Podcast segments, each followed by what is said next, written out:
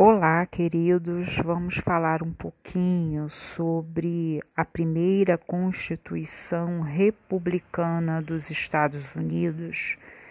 Essa Constituição, ela determinou o sistema de república federalista e presidencialista, onde o primeiro presidente dos Estados Unidos foi George Washington. Uma outra característica importante é falar sobre a questão da cidadania nessa primeira Constituição.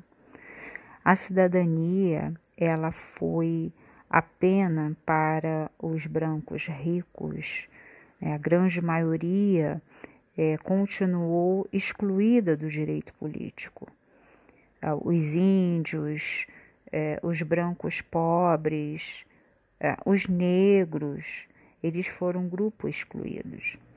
É, a independência dos Estados Unidos ela não significou uma unificação é, dentro das 13 colônias americanas.